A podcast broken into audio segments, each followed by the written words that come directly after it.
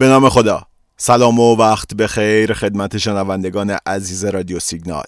محمد رضا مکرم هستم و با یکی دیگه از سری برنامه های تحلیل و بررسی بازار بورس تهران امروز دوشنبه سوم خرداد ماه در خدمت شمام.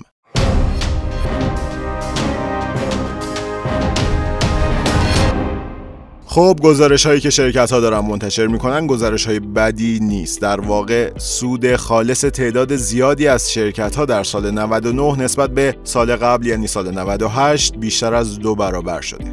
از اون طرف روند قیمت سهم ها نزولیه و شاخص کل حدود حمایتی 1 میلیون هزار واحدی رو هم شکون همونطوری که توی پادکست قبلی هم صحبت شده بود حد حمایتی یک میلیون هزار واحد از اونجایی که کمترین مقدار به ثبت رسیده برای شاخص کلته 8 ماه گذشته بود از لحاظ روانی برای بازار مهم بود.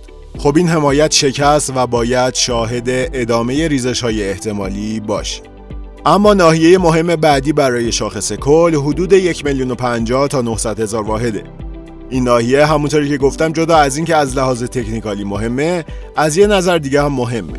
در واقع سال 99 استارت ابرموج سعودی از این ناحیه زده شد. به این معنی که کله گنده های بازار یا به اصطلاح پول های دست برتر توی این ناحیه به بازار ورود کرد. به همین خاطر از نظر نقدینگی سطح مهم و معتبری برای بازار حساب میشه. از اول این هفته شاهد روند کاهشی شاخص کلیم.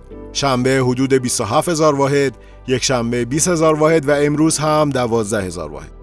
در واقع شرایط بازار مثل روزهای گذشته است اما به خاطر برگشت دامنه نوسان به حالت متقارن مثبت منفی 5 درصد شاخص کل با سرعت بیشتری در حال کاهشه یکی دیگه از پدیده هایی که این روزها داریم می‌بینیم و به شدت باعث نگرانی سهامدار خورده بازگشایی نمادها با منفی های وحشتناکه.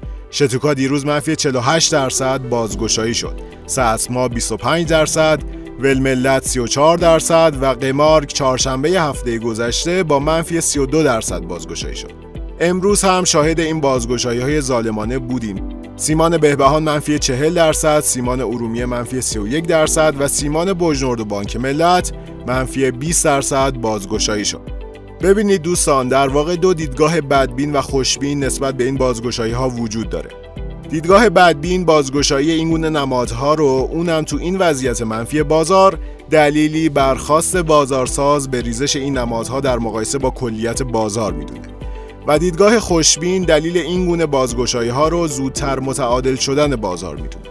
در هر صورت ظاهرا اینطوریه که بازار نمی‌ذاره نمادهایی که در سود همراهش بودن در نزول بازار شونه خالی کنه در پایان معاملات امروز دوشنبه سوم خرداد 81 نماد در دامنه مثبت قیمتی معامله می شدن که از این بین 39 شرکت در صف خرید بودند. از اون طرف 539 شرکت در دامنه منفی قیمتی معامله می شدن که از این تعداد 421 نماد صف فروش داشتند. ارزش معاملات خورده امروز 2030 میلیارد تومان بود و خروج پول سهامدار حقیقی از بازار تقریبا نصف دیروز بود حدود 369 میلیارد تومان. امروز شاخص کل بورس تهران با یک و یک دهم درصد کاهش به عدد یک میلیون و هزار واحد رسید. شاخص کل هموز هم یک و 29 صدام درصد ریخت و به عدد 383 هزار واحد رسید. امروز نمادهای وب ملت و تجارت و پارسان بیشترین تأثیر رو در ریزش شاخص کل داشتند البته عمده بار ریزش شاخص بر دوش وب ملت بود نماد شتران از گروه فرآورده نفتی هم بیشترین تأثیر مثبت رو بر شاخص کل گذاشت خب داریم به فصل مجامع شرکت ها نزدیک میشیم. منظور در واقع مجمع عمومی سالیانه شرکت هاست که در اون به بررسی صورت های مالی یک سال گذشتهشون می‌پردازند و در مورد تخصیص سودهای تقسیمی تصمیم می‌گیرند.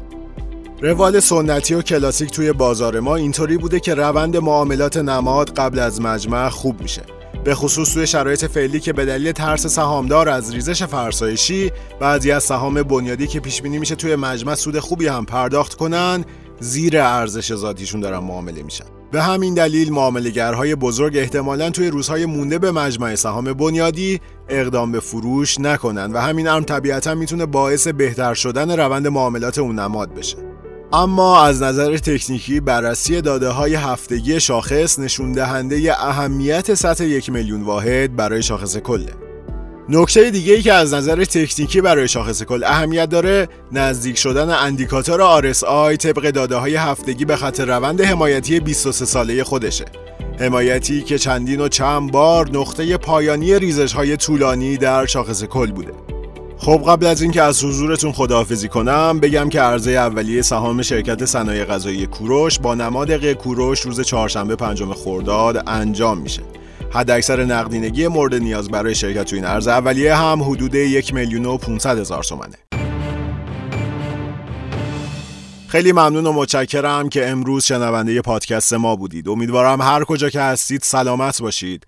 روزتون خوش. خدا نگهدار.